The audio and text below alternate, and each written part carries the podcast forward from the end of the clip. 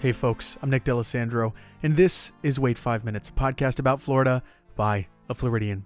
Today is our 2023 holiday special, our fourth annual holiday special episode, and I'm so grateful to get to spend this day with you. I hope that you are having a wonderful December. If you celebrated Hanukkah, I hope you had a wonderful time. If you celebrate Christmas, I hope you're looking forward to it. If you celebrate Kwanzaa, I hope you're looking forward to it. I hope that you are having a wonderful holiday season, whatever it is you're celebrating. If you're celebrating nothing and just enjoying the beautiful lights on everybody's homes, I hope you're having a good time doing it. I know that I am. I've been Christmas shopping like crazy. I've been going to as many things as I possibly can, but I'll tell you, haven't watched enough movies yet. That is one of my biggest flaws right now is I've been so busy trying to catch up as the award season approaches that I have not even watched Christmas Vacation or Scrooged, and those are two of my favorites. I haven't watched It's a Wonderful Life. I'm falling behind. But if you want to talk about some holiday movies, well, we've got some recommendations for you a little later on. But first things first, I want to tell you the premise of this episode. It's one of the reasons I love making these holiday episodes, is because I get to do something really exciting, something that means a lot to me, which is I get to check in with some friends from this past year, get to see what they're up to, and they get to tell me some stories about some really amazing things that uh, I love to get to share with you on this show. So, I'd like to follow through on a promise that I made earlier this year. You see, in May, I went back to Sanibel Island. I, it was the first time I had been since Hurricane Ian hit that island in 2022 and left it absolutely devastated. It's an island that means a lot to me, and uh, I really wanted to see what it was like, and I was a little afraid and so I finally went, and you heard that episode in the beginning of this summer. We went to visit Sanibel and talked a lot about the history, how it's being preserved, and the environment, and how it's rebuilding after the storm. But I told you that I was going to go back in December, and that is exactly what I did. I went back in December to go check out the island, see how it's been. It's been seven months since I had gone, and I wanted to not only see how the island was looking, but also how they celebrated the holidays, and also they had just reopened for the holidays to run through the spring. And I am glad to tell you that they are doing very, very well. Last time I was there, a building was literally knocked sideways. It was the, this old schoolhouse was tilted to a degree. There was giant wooden posts holding it up. And you will soon hear in this audio that you're about to hear that that building is standing up straight. It's not quite a Christmas miracle, but it's rather a feat of human brilliance our ability to commit to a task and make it happen. A building that could have been torn down under other circumstances and now could be reopened sooner rather than later. So let's meet our guest for this particular trip, Mark Harmon. I'll let him introduce himself. Again, my name is Mark Harmon. I'm the executive director of the Sanibel Historical Museum and Village. How long have you been in that position? Uh, just six months. That's great. How did so, you uh, get into the? What, what, brought you to this position? Um, well, I've been in the museum field for more than 30 years. Oh, awesome. Um, that's been my primary role here. So, can you tell me about the? We were just talking a little bit about the restorations. I, I visited in May. A lot of these buildings were closed and were being. Some of them were being open. What was the renovations that have been done to now be open here for the holidays? Sure. So we have 10 buildings on prop, or excuse me, 11 buildings on property. Nine of them are historic. Right. So, of the historic buildings, Five of the buildings have been restored or their repairs have been completed. Great. And those are the ones that are now open to everybody. Uh, that's the buildings that, like our main building, which is Shorehaven, the Old Bailey's General Store, the Caretaker's Cottage, Morning Glories, and the old post office. Can we talk a little bit about the schoolhouse? Absolutely. Let's go. Because the last time I was here, maybe I shouldn't have been allowed inside, but we, we took a peek inside right in the mm-hmm. doorway, and I took some photos that there's there was that back wooden plank that was right. on the back door okay. that had very strict parallel lines. Mm-hmm. You could see how drastically the building was leaning. Correct. And I also those big posts were up. I don't know if they're still up. It doesn't look like they are. So when this building got racked, the only corner that was still plumb was this front one. Front right? Right. Yeah. So all the other corners were twisted to some degree. Yeah. They're all now straight. Wow. That's, I mean, are those things gone? Those support beams? Yeah, they're gone. Wow. Because what happened was, so like, because this was the worst side. Yeah. They ended up taking off the entire siding. Okay, okay. sure. Once they did that, they discovered, um, prior to the city getting the building. Right. I mean, we're talking decades ago. Sure.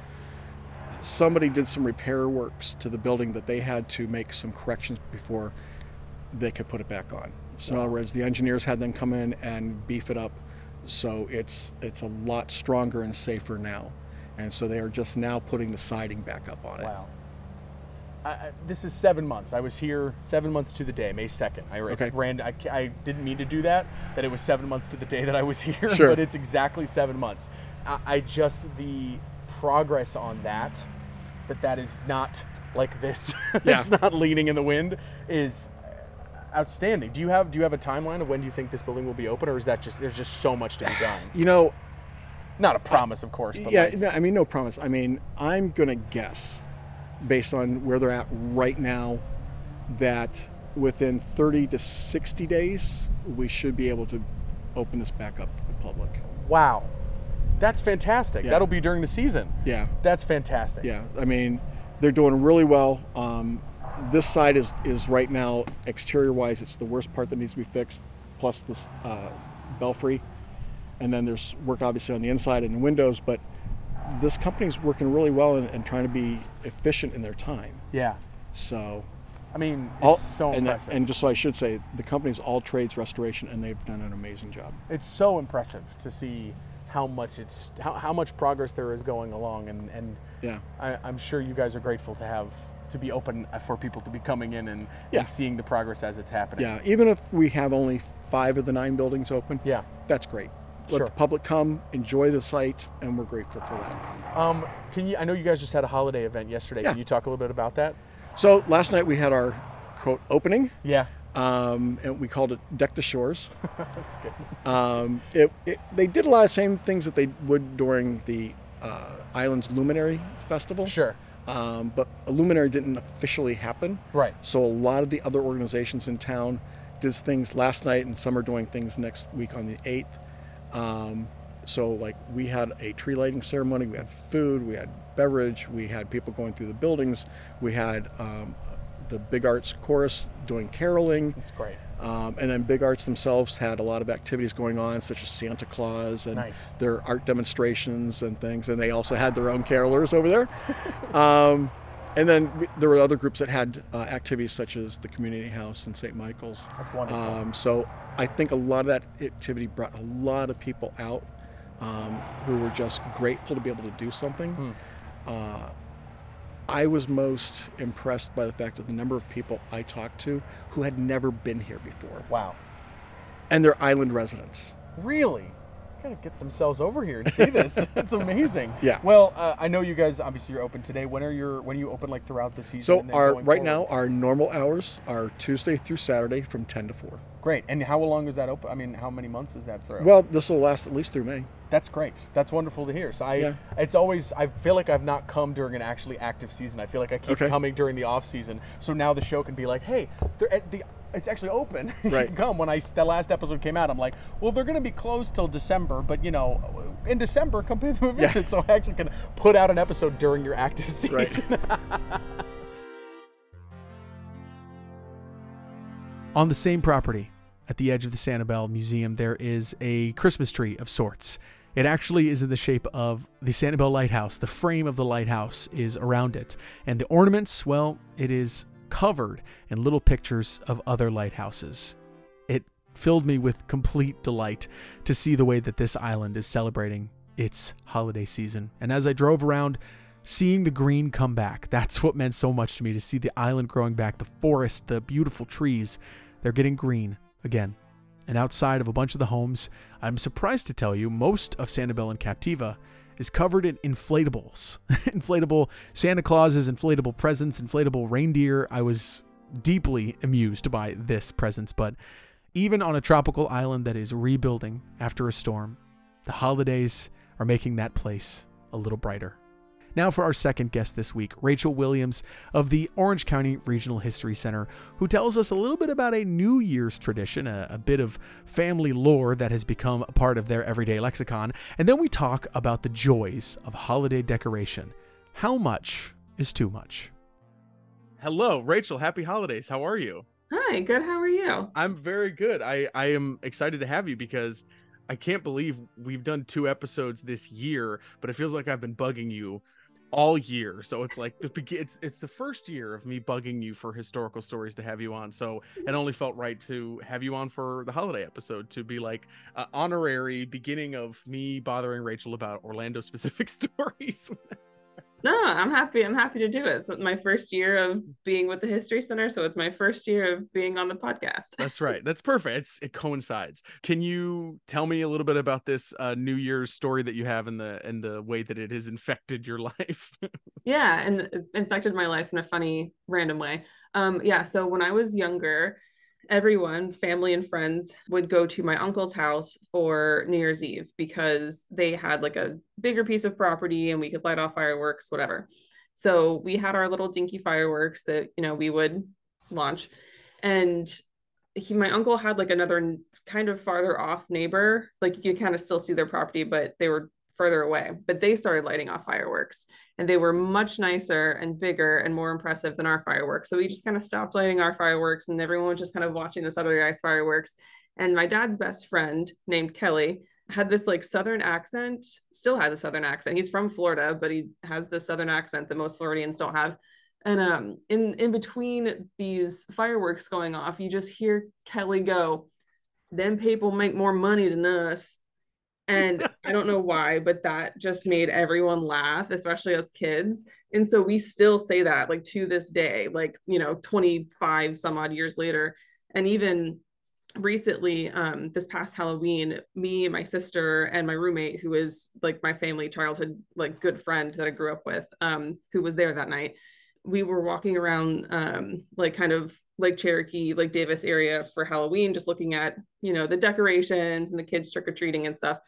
And we turned down this one road, and these people are having like this very impressive, like, party with like bounce houses and they have cute little ghosts in the trees that they've made and like they have like an oyster bar and an An bar. oyster bar on Halloween. yes like these people Crazy. did it which was amazing because like my house was like the halloween house and we would make that like the party house for halloween when i was a kid but these people took it to a whole nother level and so like we turned the corner and we're like this is this is crazy and i'm just like these people make more money than us right. That's right. That's right. It's a, it's a perfect expression. It, it, it encapsulates a very specific feeling that you have to say out loud.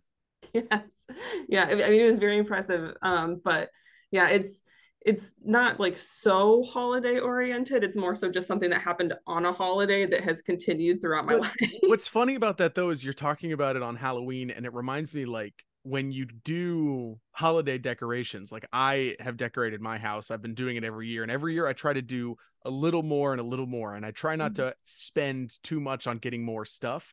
But when I drive through Orlando, uh, because I live in Lake Mary and Sanford, if, if anybody's driven down Lake Mary Boulevard and they drive like straight going away from I 4 to the east, there is this house that is a gated house. Mhm. And when you start like driving up to it, you can see that there's lights like on their house. But then when you pass in front of the like little smidge of a gate that you can look through, it is unbelievable how decorated that house is. They have the word joy in lights above like on the over of their front door it's like Mhm. just sitting there and when you drive by it's like crazy how decorated it is and i'm like then people have more money than us Yeah. it's, it's the exact how the holidays are are an are surprising way that people can express how much they invest in the decoration of their homes Yeah, absolutely. And my roommate's even the same way, which like, you know, she's an interior designer, I'm a historian. Like we don't make a ton of money. Um, but my roommate loves decorating for Halloween and for Christmas and she will go all out. And so she's just been there's just boxes of like Christmas decorations because she's in the midst of still doing it even though it looks like Santa's like you know decoration room exploded in my living room and my dining room and my kitchen um, and the front porch. so it's it's it's definitely um, an accumulation over the years um, that will continue to accumulate because the girl has an addiction. and if you're a, a freak who likes collecting stuff like I do, you find that you just over the years have so much stuff that you're like, well, I got this. I don't need to buy anything new. I'm just my whole place is decorated now. It happened all of a sudden, and now it's everywhere. Uh, do you have any? Uh, do you have any or uh, holiday, Christmas, New Year's, uh, Hanukkah things in Orlando, like events that you like going to off the top of your head? Um, Don't they do drones now? Don't they do drones that they do a drone light show. I've never been to that. I do appreciate how much the town I feel like is investing in like holiday specific things like pop-up bars, the Yeah. the the drone light show, uh there's there's that event on Ivanhoe. Like I feel like the Mhm. town does a really good job of of doing various things that are, are not Orlando specific, but definitely are trying to get specifically in the vibe of it. So I do enjoy because I know the I know that fireworks can be such a uh, complicated thing for so many people. I I enjoy that the city of Orlando is trying to invest in things that are spectacle still hmm without having the you know explosions in the middle of downtown vibe that that Yeah. that fireworks bring so i'm excited to see what that drone show looks like i didn't get to see it last year Yeah. Oh, and I will say too, um, it's not necessarily like Orlando specific because it is just like my house specific. um, so I moved into this house with my like childhood um friend this past year, but she's lived in this house since 2020.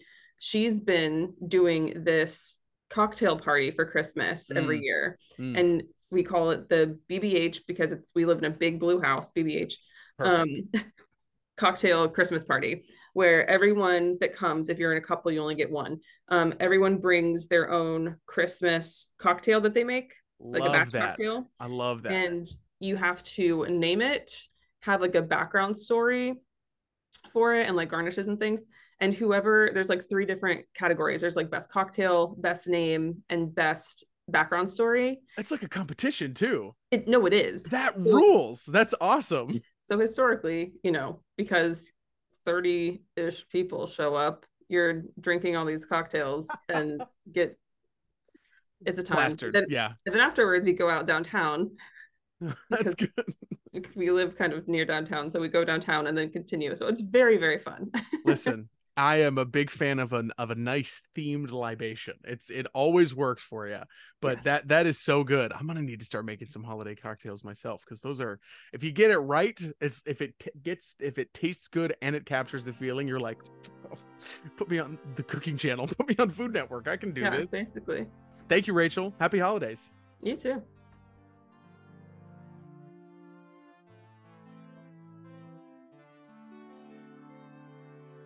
I'll tell you right now, as I'm recording this, there is a big storm coming in. I'm sure you all experienced it this past weekend. I'm about to experience it. For you, it's in the recent past, but a big storm hit Florida over this past weekend, and presumably it rained a lot. But as I'm recording this, the wind is whipping at the front of my house so intensely that we had to bring in the inflatable Santa Claus.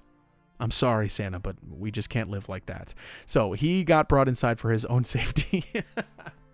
anyway, uh, our second guest this week is uh, a person who has provided me some recommendations and has shown me some movies that have boggled my mind, but it is Tim Anderson from the Enzian Theater here in Orlando. We had him on in this past Halloween season in order to talk about some cult monster movies here from Florida, and he provided me with so many amazing topics that we're definitely going to check out next year. I promise. Hopefully, we'll have Tim back on for the show then. Also, we're going to be going to the Florida Film Festival. He's going to talk a little bit about that. The end of the year for him is mostly dedicated to preparing for the Florida Film Festival, which we will visit this upcoming spring. I promise. You be ready to go, and maybe we'll see each other there. But Tim has some unusual holiday movies to recommend to you, some holiday horrors to share, and some of them are already favorites of mine. So let's check in with Tim and the sorts of holiday horrors that people like him and I like to enjoy this time of year.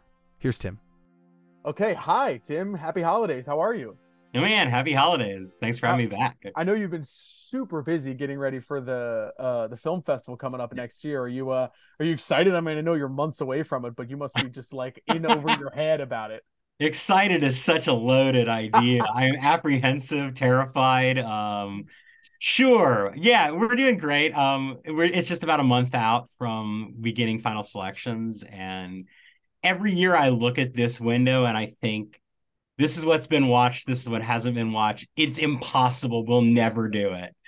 Uh, but we do it every year. We manage to always get through it, and I owe that to the team. They just absolutely always step up their game, and unfortunately, kind of give up all of their Christmases uh, free time watching screeners for me. So. That's what I was thinking. Is you know you're still what five months away from it. I'm like you're in December putting in the that heavy footwork already. Yeah, we start the final selections the second week of January, and it takes about a month to select all the films, and then it's a matter of confirming them and getting all the materials together so you can build a program and then, then announce the program 30 days out and then have the festival. So it is like when you look at it on a calendar, it feels like there's there's so much time, but there's literally none. Um, You're in the thick of it. Yeah, yeah, it's crazy. Well, in the spare time of you doing some preparation for the festival, uh, I requested for some crazy holiday movies because I yeah. I know that I find myself uh, obsessed with the strange Christmas horrors and Christmas unusual Christmas genre movies that that that can be found on on Shudder and Screambox in the depths of Amazon if you go looking that far. But can you yeah. give some recommendations of of some stuff for people to check out if they want to uh, uh change up the, from the usual holiday flair uh, this month? Yeah, I'll actually uh, I've got some really good ones, and then I've got one I've just literally watched yesterday, and it's gonna seem like an outlier, but I'm gonna sell you on it. Um, because even if you have seen it, you've got to rewatch it and really look at it through the lens of 2023. So um, I you know, I have always kind of put together, I'm always dealing with Halloween, so I'm always dealing with horror movies and always dealing with kind of the weird and the obviously bizarre. Um, so for me, for Christmas movies, I actually kind of really just like really like traditional Christmas movies for the most part, and the ones I watched when I was a child. Um, but uh, there is a couple of kind of crazy Christmas movies that I'm a huge fan of. One of which is that because obviously when I was on the last time we talked about Freaky Fridays, and Freaky Fridays actually had a soft launch in December of 2021 um, that in created the program, and we did it as a secret screening. But I told everybody we were going to do the weirdest Christmas movie I'd ever seen. Um, and the movie is Dial Code Santa Claus, uh, which is a French film that came out about uh, six, eight months before they made Home Alone. And it's about a kid who Santa Claus is is not really Santa Claus. He's a thief. He breaks into this house, uh, this palatial French house, and um, the kid is home alone with his dog and Santa kills the dog because the dog attacks him. And the kid watches it. He believes this is Santa Claus, and then he rigs the entire. First, the house is like his father's like security guy, so it's like the purge. All the doors lock down and the windows, so no one can get out. So now he's in the house with Santa Claus and he booby traps the entire house to murder Santa Claus, who he is the kid who is, you know, 10, absolutely completely believes that this is Santa Claus. That's so funny. The filmmaker sued Chris Columbus, John Hughes, and 20th Century Fox when Home Alone came out because there are absolutely wholesale moments of this movie that are in Home Alone but they of course claim that they've never seen this film before that it never you know it was not on their radar. And of course it was really basically only released in france. But if you unbelievable. That is check out dial code santa claus. It has variable other names it was released under but you can find it under dial code santa claus which is the english translation of the french title which was a number père noel uh, and the number was actually a phone number you could dial on like a public payphone anywhere in France, there was a free call to the North Pole so oh, that you could talk to Santa Claus. Oh, that's so cool. Okay, that that's um, very funny. Yeah. So my other couple, the one I always tell people my my favorite horror Christmas movie is the film Christmas Evil. So good. Um, I love which Christmas is, Evil so yeah. much. And the thing I like about it is that um, I mean it's about a guy who works in a toy store and he you know, everybody's horrible to him and he gets unhinged and he decides to just kill everybody for not being in the Christmas spirit. Um, but what I like about the movie is that when it was originally released, it was released under the title "You Better Watch Out," and John Waters, I think, says it's his favorite Christmas movie ever made. I mean, that's uh, as good of a selling point on the vibe. Yeah, but I actually think "You Better Watch Out" is a better title for the Absolutely. movie because he's dressed as Santa Claus as he's killing everybody. Right, and it's also because the whole premise is that he is punishing them. he's punishing you for being bad. Yeah, yeah. So I really love so, that one a lot. The movie is weirdly very like emotional. When I, I, I no, it's a drama. I think I seriously think it's like a half a drama. It's, it's like very serious. Like it's if for a movie that's ostensibly a slasher, it like takes yeah. his emotions very seriously. like, it is okay. totally confused. That's a good way to put it.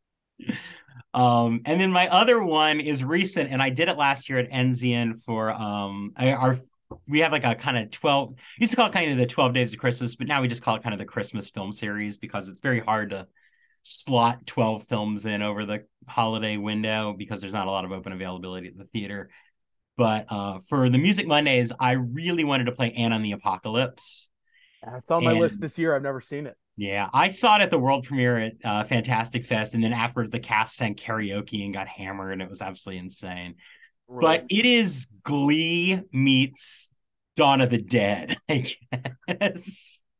So, which is it is a high school musical, uh, get set among at Christmas during the zombie apocalypse, and the students at the school have to fight back the zombies, but they also sing Christmas songs. They have dance numbers.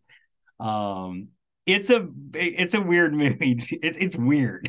Like, It's a weird movie. but the songs are incredible. It's streaming on a bunch of platforms. Highly recommend Anna and the Apocalypse. And Ella Hunt, uh, the star of the film, they're an incredible performer. So the last one is we have a weekday matinee series at Enzian. And one of the things that I had really been pushing on for a couple of years, I couldn't really find a print of it to play, was um, the Arnold Schwarzenegger Sinbad film Jingle All the Way. So if you have seen it, if you haven't seen it, I promise you, you need to revisit this in 2023 because this is a movie that when I ran, when I was a store manager of a Suncoast Motion Picture Company for four years, we probably played this movie 30 to 40 times a year during those years that I was there. So I've Really? heard the dialogue of this movie 200 times, maybe. In fact, I, in my head, I, and I haven't watched it in probably 15 years. I could I knew all the lines that were coming up, even though I couldn't kind of remember what was going on. What I did not recognize is that this movie it exists in a time and place where we we talk about this a lot, where films are very much of their era, and the joke is you know like that didn't age well, like is kind of the current like vibe. And this isn't really a that didn't age well. This is more of a no one on earth would ever agree to greenlight this screenplay today. So one of the the central tenet of the film is that it was based on the Furby craze, and people were like trying to kill other people to get a stuffed animal. Uh, Tickle Me Elmo is the same problem, but I think actually Tickle Me Elmo was maybe the year after this movie came out. Um, but it's two dads who want to get a Turbo Man doll for their kid. One's a postal worker, and one of them's like this kind of douchey uh businessman. I forget what his business is. I literally just watched the movie yesterday. And I can't tell you. it says But it's- that's it's- it's Schwarzenegger, irrelevant. Sinbad's yeah, Sinbad's the postal worker, and they you can't get one because it's Christmas Eve and they didn't buy one. There's all these Sinbad has all these diatribes where he goes off into almost essentially his stand-up routine. So he's riffing on like Rodney King and racism in America, and he's strangling this woman in line because he's like lost in and like like this is a children's movie.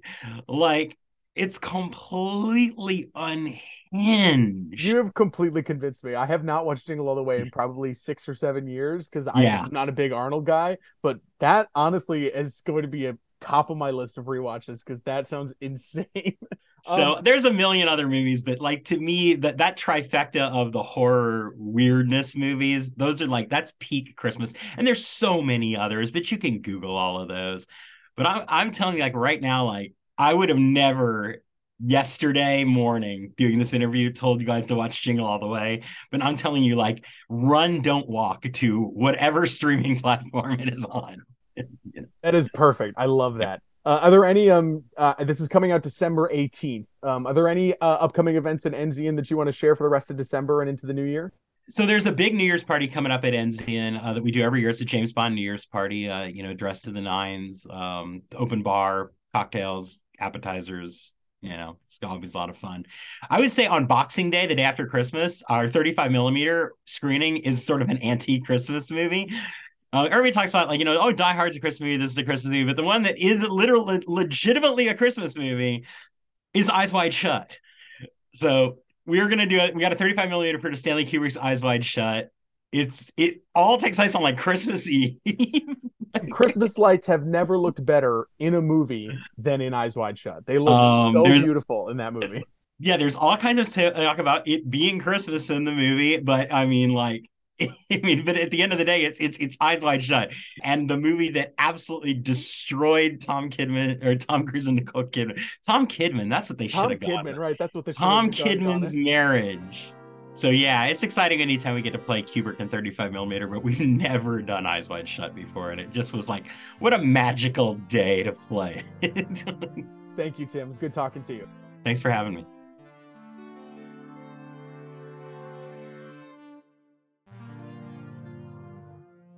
If you like bizarre slashers like I do, I cannot recommend Christmas Evil enough to you. And why not pair it with New Year's Evil? A hilariously named, you know, it's so clever, both of these names basically having the same name, just turning the word Eve into evil. But a great movie and a great pairing Christmas Evil and New Year's Evil. Enjoy. And now for our last guest on the holiday episode, our friend Jack Prator from the Tampa Bay Times. We visited the beautiful Tampa Bay with him at the end of this summer, and as an environmental reporter, Jack is always finding new things to talk about in our environment, and he actually got to share some really amazing stuff about some locally grown Florida Christmas trees. Here's Jack. Hi, Jack. Happy holidays. Hey, happy holidays. How's it going? Uh, it's going pretty good. Is it is it colder over in your neck of the woods, or is It's nice. I mean, I slept with the windows open last night, and I Whoa. think the oh. county opened up cold shelters and stuff like Yeah. that. So I think it dropped into the 40s from what I what I read. Yeah. But it must be a little colder? Yesterday was brutal. I, for a weakling like me, yesterday was brutal, and now I'm like walking around my house in a sweatshirt, being like, "Gotta, gotta keep my temperature up. I gotta, it's too cold outside." yeah, right. Um, how was it? I mean, you were just out in the woods, like literally today. Can you talk uh, a little bit about it? How was it out there? yeah, well, I mean, since we're on the weather topic, it was beautiful, like clear skies, nice, like crisp 70 degrees. So Love it. I'm, so, Um, I'm so jealous. Yeah, no, it was great. Um, no, it was it was it was a good time. Um, I was out on uh about I guess it was 60 acres of uh of pine tree forest land, so and farmland. Um, but yeah, it was no, it, it was it was nice. Uh, out in Pasco in Dade City, there's a couple of uh Christmas tree farms.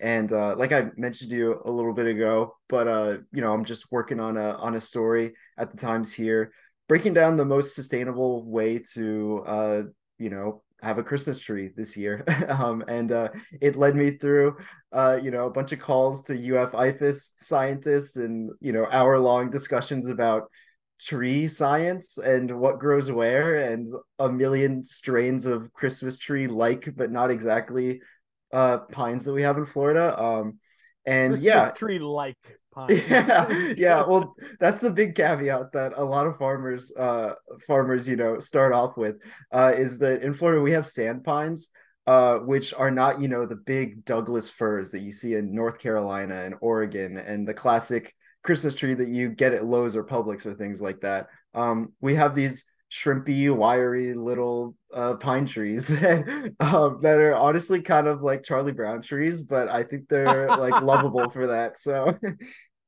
That's the whole point of the Charlie Brown tree, right? It's not about the tree; it's how you decorate it. Yeah, yeah, exactly, exactly. Um, but yeah, no, so um the, the the big draw with these um out in in a lot of rural areas um is or at these tree farms, I mean, uh is that you, you know, a lot of the growers let you come out uh and cut them down yourself. And you know, you're probably thinking of uh uh, what's that holiday movie? Christmas I'm vacation. blanking on. Yes, Christmas Christmas Vacation, vacation, going into the woods Yeah. and cutting down this huge tree. But it's really not like that. I watched someone do it today. Took them 30 seconds because, like I said, they're these tiny little, little like skinny trees. Um, and yeah, it's not, it's not the ordeal that you'd expect. And uh, it seems like people have a good time doing them, uh, or doing it. And and you know, a lot of these uh, tree farms have thrived um, in the last few years. But you know, like a lot of farms around the country, and especially in Florida with a struggling citrus and agriculture industry. Um, a lot of farms have closed in the last few years, so there's there's always that downside of it. Um, but no, it was it was beautiful out there, and I can see why why people want to do it. How do you do you have any estimate on how long there have been Christmas trees like this being able to be cut down in Florida? Is that a fairly new thing? Is that a thing that goes back longer than than recently? Oh no, yeah, this is this is an old Florida tradition from what I'm gathering a little bit. Um, I haven't really had the time to sit down and and you know go back through oral histories or, or you know just check archives or anything like that. Um, but from what I've heard, uh, this is something that has been pretty prevalent in Florida um, forever. I mean, these are all native uh, species to Florida. There's uh, the sand pines, at least. There's uh, one species that lives lives. Well, no, they live. Yeah, they Trees live. live. They live. They, they build a little house. yeah, um, that that grow pretty abundantly um, up in uh, the Panhandle, and then we have another subspecies over in like the Ocala forest area. That's amazing. You know, as a it's so funny because I want to sit here and be like, how did I not know this? My family has not had a live tree in our house ever. Maybe we are an artificial tree family, but like, I, I think I just wonder how much. Maybe it's just one of those things. It's like you live in a bubble and you don't know. But I'm like, I don't know how I didn't know that because that's an amazing thing. And the fact that you could do, obviously, in Christmas vacation, it's so cold that the daughter's eyelids for her eyes freeze. Right. And that's just not the ecosystem that you're going to be cutting down trees. no. uh, but what I mean, how big? Like, are they getting tall? Like, are they getting like six, seven feet tall, or are they shrimpier guys? Than oh no, I've I've I've got a good I've got a good one for you. I was shocked. So the first I pull up in my car, uh, and I see this giant, like, yardstick, but much higher than a yard, um, with uh showing feet and uh, a monetary value. And I asked him, and it goes 16 feet tall. And I'm like, you're telling me, yeah. So I asked the grower. The first thing I did was like that, that you know measurement that you have out there. Like, do you get trees? Do you grow trees that are 16 feet tall? And he's like, yeah. Well, I haven't had them in a while, but uh, but yeah, they they do they we do get them that tall. And I was I was kind of blown away by that. Now I don't know I didn't elaborate, and I got to call him back. But I, I don't know if those are sand pines specifically, uh, or because he, he sold a couple. There's a there's maybe ten or or a couple dozen species of of pines that are like I said, kind of Christmas like. Um, but yeah, no, these are these are these can get to be pretty pretty big trees, and and people that's are buying amazing. them at 16 feet. wow, so. that's remarkable. Because when we're talking, I mean, obviously our pine. I think a lot of like the longleaf pines, which yeah. are massively tall and obviously mm-hmm. don't have a Christmas tree like consistency to them at all. They right. more like redwoods than they do like Christmas trees. But like the idea that they have that shape enough to it, I mean, that's amazing. So so which kind of the trees were in Pasco County where you were today? Uh these were uh, a lot of sand pines and uh I'm blanking on the the other name of them. It's somewhere in my notes. Um, but also I wanted to, to backtrack really quickly because there there's another caveat when I'm talking about uh Christmas tree. Like um they don't grow honestly in that uh, traditional Christmas tree shape that you are thinking of. The growers have to trim them uh, twice a year to get them to look you know like a christmas tree. So okay so they're yeah. like cutting they're like cutting and letting this part down here grow right. wider and then letting this part grow a little you know cutting trimming that back so that it grows. So then they're making that conal shape yep. Yep that exactly. amazing. That's incredible. Yeah right? And no, they look I... they got that shape? Yeah, yeah. I mean, it's like I said, they're they're um they're a little wiry and the branches look they don't stick straight out like, you know, those Douglas firs and the big beautiful evergreens um from up north.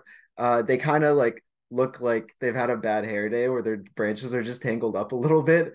Um but uh but no, it's yeah, it's something they have to they have to trim them and and they look pretty pretty like they look pretty close to to at least from afar you know you might not be able to tell the difference i would love to see one decorated i would love to see how they how they come out looking because it sounds like they're a pretty suitable replacement. I mean so we're talking about part of what you said in the initial email too is that this is like an environmentally conscious thing or it's a or i'm trying to remember the exact language you were thinking of but like is it better for us to have local trees or is it does it really not matter? Yeah no i mean this is uh this is buying and and cutting down you know your own local tree uh is honestly the most sustainable way at least it seemed like in in my reporting uh you know to to bring a christmas tree home because you know your alternatives are uh and i'm not shaming you because uh don't let this get out but i also have a plastic tree at home. Um but uh um but you know your your options are uh cheaply made uh plastic tree made from fossil fuels shipped, you know, across the oceans uh, to your home, or a tree from up north, uh, a fir from up north that has to be shipped, you know, trucked down from sometimes Oregon, but closer is you know North Carolina, that area. Um, and Christmas trees actually have to be refrigerated in in trucking, which I didn't realize. Yeah, so you're you have huge transportation and emissions uh, uh, impact there. Um, so yeah, so going to a local tree farm, supporting a local farm, first of all, is uh, is good for for uh, small rural economies. Uh, but also, you know, just uh, cutting down these trees that have a relatively small footprint and uh, uh, is is really the the best option. And the National Forest Service actually lets you uh, get permits in national forests across the country, where I think they range from like five to fifteen dollars, maybe, uh, where you can get a permit and go out and cut your own tree. And that's especially important in Florida, where bringing back the longleaf uh, ecosystems you mentioned, uh, sand pines grow pretty densely and uh, cover can cover and have covered uh, areas in longleaf forests that are kind of choking out longleaf ecosystems. So because sand pines take like five years to grow to maturity, and longleafs are you know take much longer. Um, a lot of these, a lot of at least in Florida, a lot of uh, national forest, state forest uh, are letting people come in and cut them around Christmas time to you know let the forest breathe a little bit um, and let those long leaves uh, take over where they they should naturally be. That's amazing that that is even a thing that we could do that adds this benefit of of our seasonal economy right? That's just right. that's got to be something the farmers are are grateful for and probably take advantage of too and are like we we could be a part of this system. Yeah yeah no definitely and um i think a lot of that just kind of stems from the fact that like you know there's or maybe not this might not be super connected but uh, uh at least a um like a common misconception is you know like cutting christmas trees that's got to be bad for the environment. Well no i mean there we're growing a ton of trees and they get cut down and they get replaced you know so they're that that's really that's not an not an issue here because um you know these farms are on uh big pieces of property i think uh the grower i talked to um Tony Harris said he has up to like 15,000 trees um, that he sells. And, you know, we walked around and there's everything from a tiny sapling that was planted a few months ago to a eight foot tall sand pine um, that uh, that's been in the ground for five or more years. Um, and it's not like they're coming through and clear cutting their whole farms. Like they're all planted, uh, you know, spaced out um, in at different times. And uh and it's yeah it's just cool to see you know the natural longleaf forest uh, right on the edge of his property and then this manicured christmas tree farm uh, right next door. And they're they're both you know helping take co2 out of the atmosphere and give us some more oxygen. So it's working all the same thank you jack happy holidays yeah thanks good so times. much Nick. let's get yeah. a good florida christmas tree honestly i'm all for it so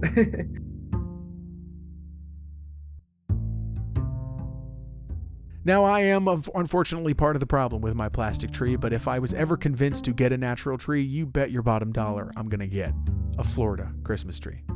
We also are supposed to have our friends from the Orange County Public Library on the holiday episode this year, but unfortunately, we were unable to find a proper time to chat. But that doesn't mean that I can't give a shout out to all the good work that they do. They ran a wonderful toy drive that got lots of toys for the community, for children in the community, as well as other community events. I love the library as always, and they don't stop just because it's the holidays. They are always doing things looking out for the people around us. So go check out and see more of what the Orange County Public Library is up to and say hello to our friend Nathalie if you see them there. And that's it for our holiday special. I hope you enjoyed checking in with our friends. I know that I did, and it really means a lot to me that this show builds a, a, community over the years. I cannot tell you how grateful I am that there are some wonderful, incredibly intelligent people who are willing to show up and let me blab their ear off and are willing to share their own lives with me every year on this show. Every month, I have people on who are willing to tell me about the things that they are passionate about, the things that they study. They get to share their work, and we are all the beneficiaries of that to get to learn about the thing that matters to them. And I promise you, we have got some new stories ahead. I'm looking right now as I speak to you at my closet door, which, as usual, is covered in sticky notes of topics we're going to talk about next year Oh my gosh. I'm just look I'm just smiling looking at the list ahead. Next season is going to be so great. 3 seasons next year. We're going to have such a good time and hopefully make some new friends who will be on the holiday special next year. I will see you in February, February 5th. I'm very much looking forward to it. Until then, I hope you have a very, very happy holiday, a very happy new year. I hope your 2023 treats you well. I hope you look back on this year with fondness. You deserve that. And I hope you are just as excited for 2024 as I am. The world is a, a scary place right now. And I'm grateful for this little bubble of good stories that we get to share together. It means more to me than I have the ability to tell you. Here's to new stories next year, and here's to brighter days ahead. I will see you on February 5th for our new spring season. Until then, be good to yourself, be good to others. Let me say that again. Be good to yourself, be good to others. Drink more water. And as always, this year, it began this year and it's going to carry on forever. Zora Neale Hurston's quote that truly has inspired me all year, our new closing line Go Gator and muddy the water. Happy holidays. Happy New Year. See you in 2024.